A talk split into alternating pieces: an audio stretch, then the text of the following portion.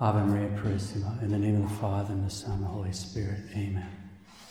The American Museum of Natural History in New York City is justly famous for being one of the premier science museums in the world.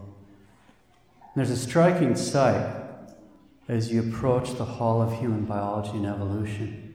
As you walk down the corridor toward the display, you're faced with a pitch black facade. In the middle, perfectly centered in that black wall, is a diorama. You have a dark, it's got dark uh, wooden recessed edges. It's pitch black inside, except for three brightly illuminated items. And in this field of blackness, these three items just sort of leap out. There's a large dead branch. It's been stripped of barks and twigs. It's leaving only the bare wood. On that branch, there's the skeleton of a female gorilla. She's perched there. She's apparently looking down and placing something in the upstretched hand of another skeleton, the skeleton of a human female. Now, immediately above this display, there's a beautiful surface of polished black granite, and carved into that granite in huge white letters are the words human biology and evolution. So, this pitch black wall, centered within a display about five foot by eight foot, contains a bright white skeleton of a female gorilla crouched in a dead branch. She's about four feet off the ground. And this mother gorilla is placing something into the upstretched palm of a bright white skeleton of a human female. And above this display, a beautiful surface of polished black granite has the words human biology and evolution carved into it, huge white letters. All that, uh, that imagery is a clear sign that we're dealing with theology here, not science. That image is actually an icon. We've just walked into the temple of Darwin and we've looked at the first icon. And to understand the profound, and I do mean profound significance of that display, we should pause for a minute to talk briefly about icons. Now, what's an icon? A holy icon is a sacred image, it's a visual sermon, it's a sermon without words. It's the Word of God in a visible form. It's a work of art that's meant to intuitively convey a theological message. The imagery of a holy icon is meant to convey a message about God. And the whole point of a holy icon is to reveal something about inexpressible divine truths by using visible, symbolic imagery. But how can we dare to express divine truths or attempt to dare to express divine truths in our work? Precisely because we believe in incarnation. The Word became flesh and dwelt amongst us. God became man. God became visible. Now, because a holy icon portrays some person like Christ our Lord, or the Blessed Virgin, or some event like the resurrection, and because, as we know in the beginning, God made man in his image and likeness, by using fixed symbols and mystical colors, an icon is meant to symbolically express the image of God as it's found in that particular man who's being portrayed. The idea is if you view this icon regularly, these forms, those particular spiritual truths which are being expressed in that image, will fill the soul, soul of the viewer, okay? So, just as if we listen to a symphony over and over again, the musical themes will fill our souls. So, also by viewing an icon over and over again, the theological truths will fill our souls. So, Holy Icon is a spiritual work of art. It's a sermon written without words, and it's meant to convey a theological message. And the more we view it, the more those spiritual themes are meant to soak into our souls. They become part of the very fiber of our being. Now, the enemy certainly understands this principle. And his unholy icons have a purpose behind them also. Unholy icons are also sermons without words. What are the sort of things does unholy icons portray? Well, they don't portray truth, but lies. So, in that light, let's turn back to the display in the American Museum of Natural History. Remember, we've got this pitch black wall. Smack dab in the center of that is a display containing this bright white skeleton of a female gorilla crouched on a dead branch that's about four foot off the ground. This mother gorilla is placing something into the upstretched palm of the bright white skeleton of a human female. And above this, there's this beautiful surface of black polished granite with the words human biology and evolution carved into it in huge white letters. So, what's the meaning here? What, essentially speaking, is the meaning of this display? Instead of light, we have darkness. Instead of God the Father, we have the mother gorilla. Instead of the tree of life, we have a dead branch. Instead of the first man receiving the gift of light from God, we have the first woman receiving the gift of life from a gorilla. Instead of the state of grace, we have the state of nature. Instead of a living God and a living man, we've got dead skeletons. And over it all, carved on stone tablets, are the words human evolution, carved in stone. It's carved in stone. Human evolution. It's the light and the darkness. It's carved in stone.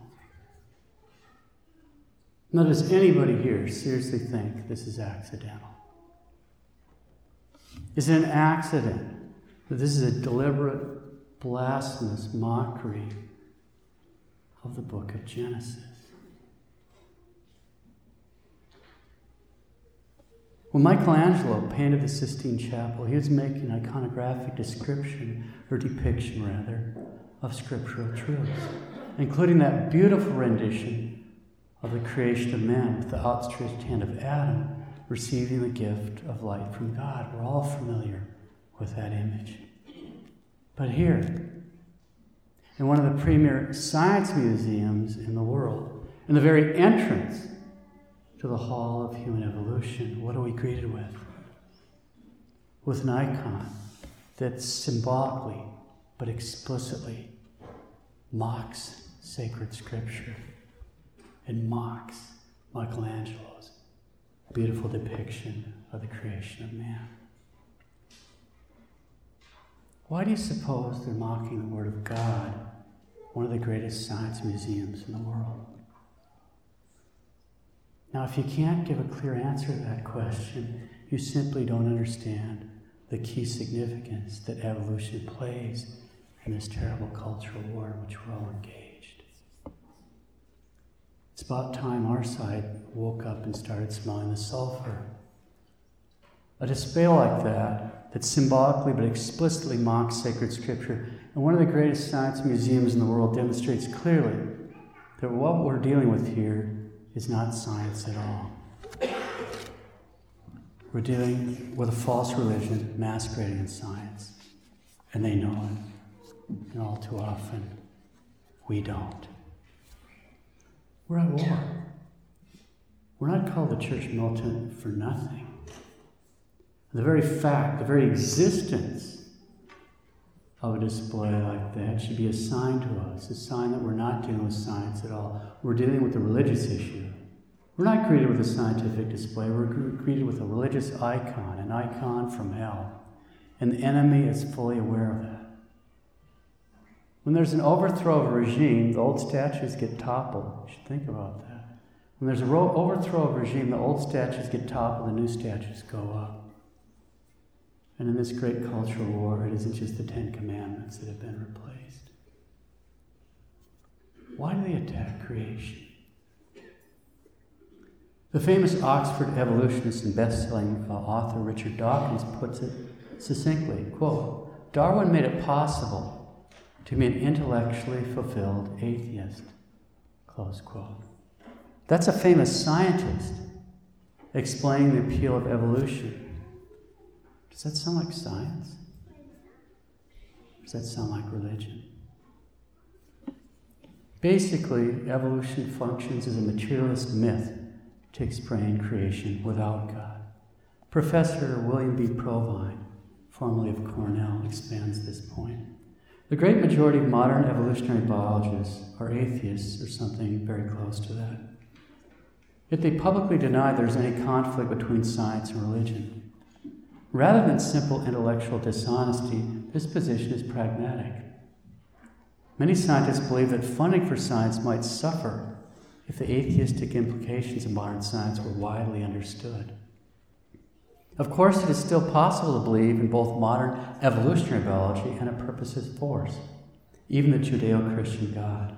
One can suppose that God started the whole universe or works the laws of nature both. There's no contradiction between this or similar views of God and natural selection. But this view of God is also worthless. Such a God has nothing to do with human morals, answers no prayers, gives no life everlasting, in fact, does nothing whatsoever that is detectable in other words, religion is compatible with modern evolutionary biology if the religion is effectively indistinguishable from atheism. Close quotes. Religion is compatible with modern evolutionary biology if the religion is effectively indistinguishable from atheism. And the prominent atheistic scientists the public deny there is any conflict between science and religion have taken a pragmatic position because their funding might suffer if the implications were understood. Now, this pragmatic concealing of the true implications of evolutionary theory has been part of the program from the very beginning. Karl Marx was so enamored of Darwin's work that he wanted to dedicate parts of Das Kapital to Darwin. Darwin wrote to Marx to refuse the honor because, among other things, he did not believe that direct attacks on religion advanced the cause of free thought. What did Darwin just say to Marx? He wanted to advance the cause of free thought, which is to say, he wanted to advance an agnostic or atheistic manner of thinking which attacks Christianity, but he thought the direct attacks weren't the best way to do so. Evolution is not science. It's a false religious worldview camouflaged under the guise of science, and it's been that way from the beginning. And the enemy's getting bolder. In some cases, the gloves are coming off. And in an article entitled The Meaning of Evolution, G. Richard Bozarth writes Evolution destroys utterly and finally the very reason Jesus' earthly life was supposedly made necessary.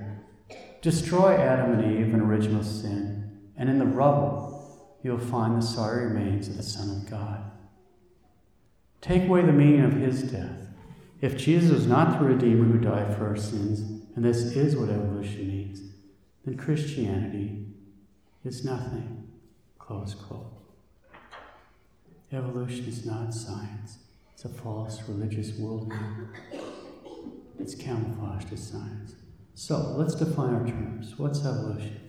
In an article in Science, now Science is one of the two most highly respected scientific uh, journals in the world, the other being the journal Nature. Dr. W.H. Murdy, a biology from Emory University, boils down the whole evolutionary hypothesis into a point that even the smallest child can understand. And I quote Before life, our ancestry extends back through billions of years of molecular change to the nuclei of former stars. Here, the elements necessary for life were built up from hydrogen, the simplest and most abundant element in the universe. Close quote. So, our ancestry extends back through billions of years of molecular change to hydrogen. So, what's Dr. Murdy saying? Well, he's given us the recipe for a Harvard professor. You take immense amount of hydrogen, uh, a giant cloud of hydrogen, you add immense amount of time, poof, you have Harvard professors. That's evolution. Jared Keene summarized the same idea in a slightly more elegant way. Evolution is a molecules to man natural transformation in which new, higher genetic information is gained, which was not possessed by one's ancestors.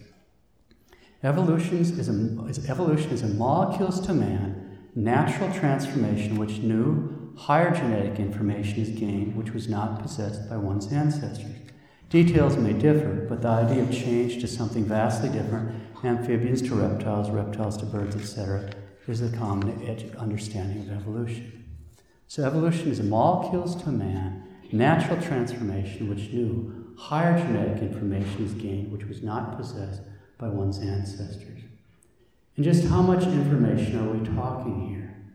The genetic information contained in the human genome of just one cell, the amount of information contained in one of your cells, the DNA in one of your cells, would fill a library of some 4,000 volumes, each of which had 500 pages with 300 words per page.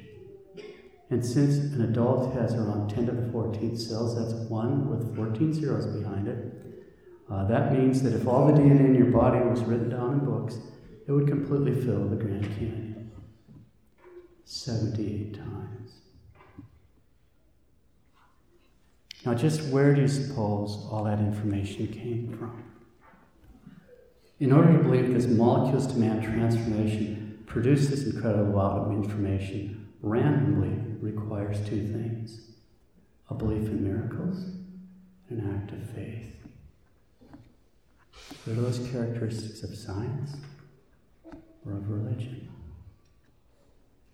Let's go back, back into the Hall of Human Biology and Evolution in the American Museum of Natural History. And now that we've taken a look at the unholy icon in the vestibule, we'll go directly to the Temple of Darwin and take a look around. As we go to the left, we pass by the black wall. We see a sign that reads in part, quote, Humans are an integral part of nature. We belong to the great branching system of living things, which has arisen from an ancestor that lived more than 3.5 billion years ago, close quote. There's that molecules to man routine. The current claim was our ancestor was a piece of RNA, a molecule of ribonucleic acid. Another sign, quote, sometime before 5 million years ago, the human lineage emerged in Africa from the more generalized hominid ancestry. However, no fossils have been yet found that document this event, close quote. Now think about what they're saying here. Sometime before 5 million years ago, the human lineage emerged in Africa from more generalized hominid ancestry. However, no fossils have been yet found that document this event.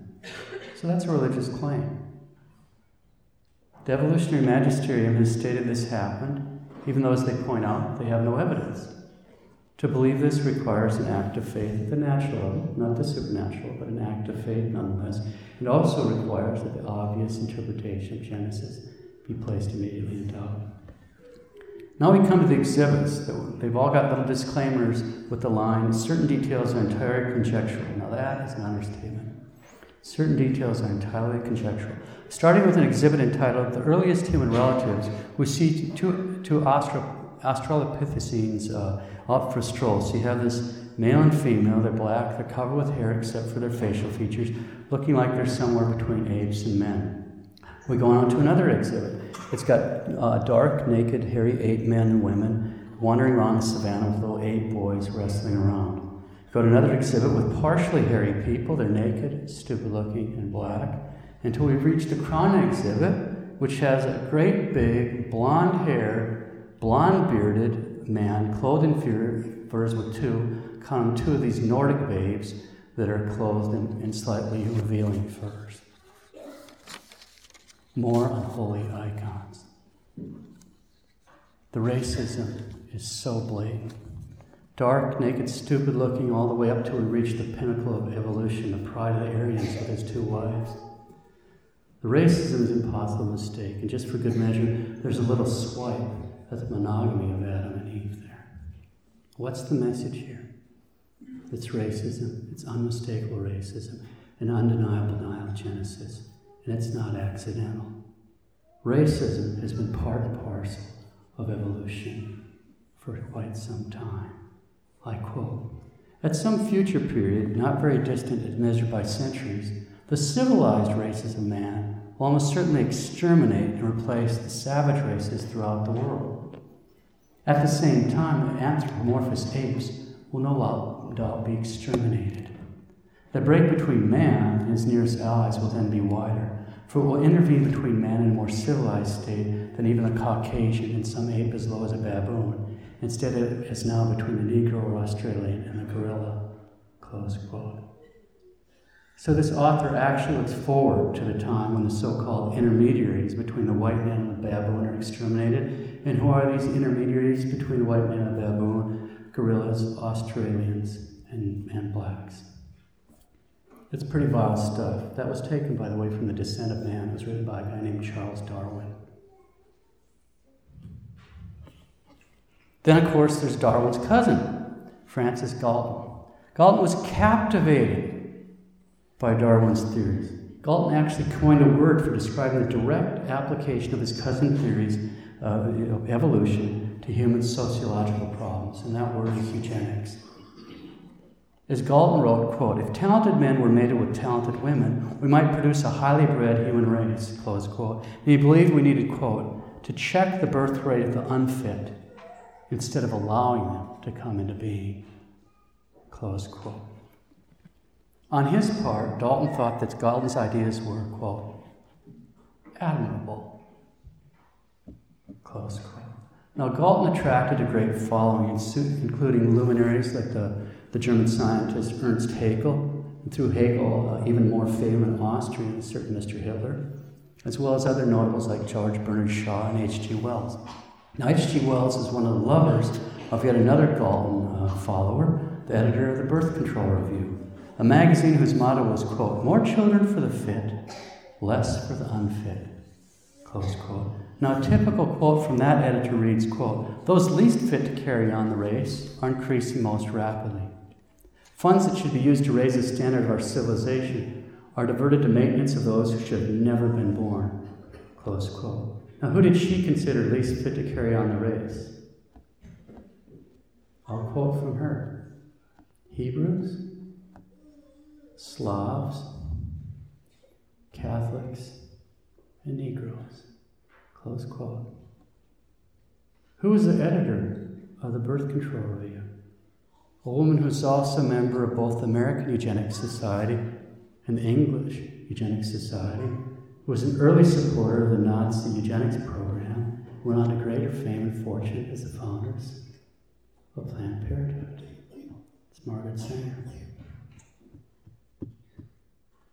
Does anyone think those racist displays in the museum are an accident? Is this science? Or the unholy icons of some strange religion? And finally, before we leave the museum, consider this note published in the Birth Control Review, July 1931. Quote, the Eugenics Research Association held its annual meeting on June 6th at the American Museum of Natural History, New York. Close quote. The Eugenics Research Association held its annual meeting at the American Museum of Natural History.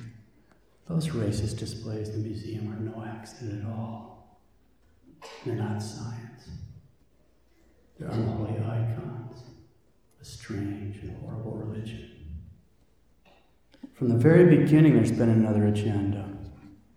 Evolution is not science. We're dealing with a false religious worldview masquerading as science, and they know it. And all too often we don't. In his biography, Matthew Chapman, now he's the great great grandson of Charles Darwin, states, quote, Darwin's theory of evolution demolished the biblical story of creation. If the very first chapter of the good book was nonsensical and true, why would the rest be credible or useful? Close quote. If the very first chapter of the good book was nonsensical and true, why would the rest be more credible and useful? Amen and preach it, brother. That's exactly the point. Another modern freethinker has uh, perceptively stated, quote, those liberal and neo-orthodox Christians who regard the creation stories as myths or allegories are undermining the rest of Scripture. For if there was no Adam, there was no fall. If there was no fall, there was no hell. If there was no hell, there's no need of Jesus, second Adam, incarnate Savior, crucified and risen. As a result, the whole biblical system of salvation collapses. Evolution thus becomes the most potent weapon for destroying the Christian faith. Close quotes. That's an enemy. And he's right. They know what they're doing.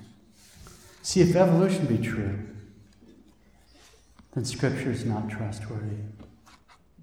If evolution be true, then tradition is not trustworthy. If evolution be true, then there are no immutable natures, and so the natural law has no meaning.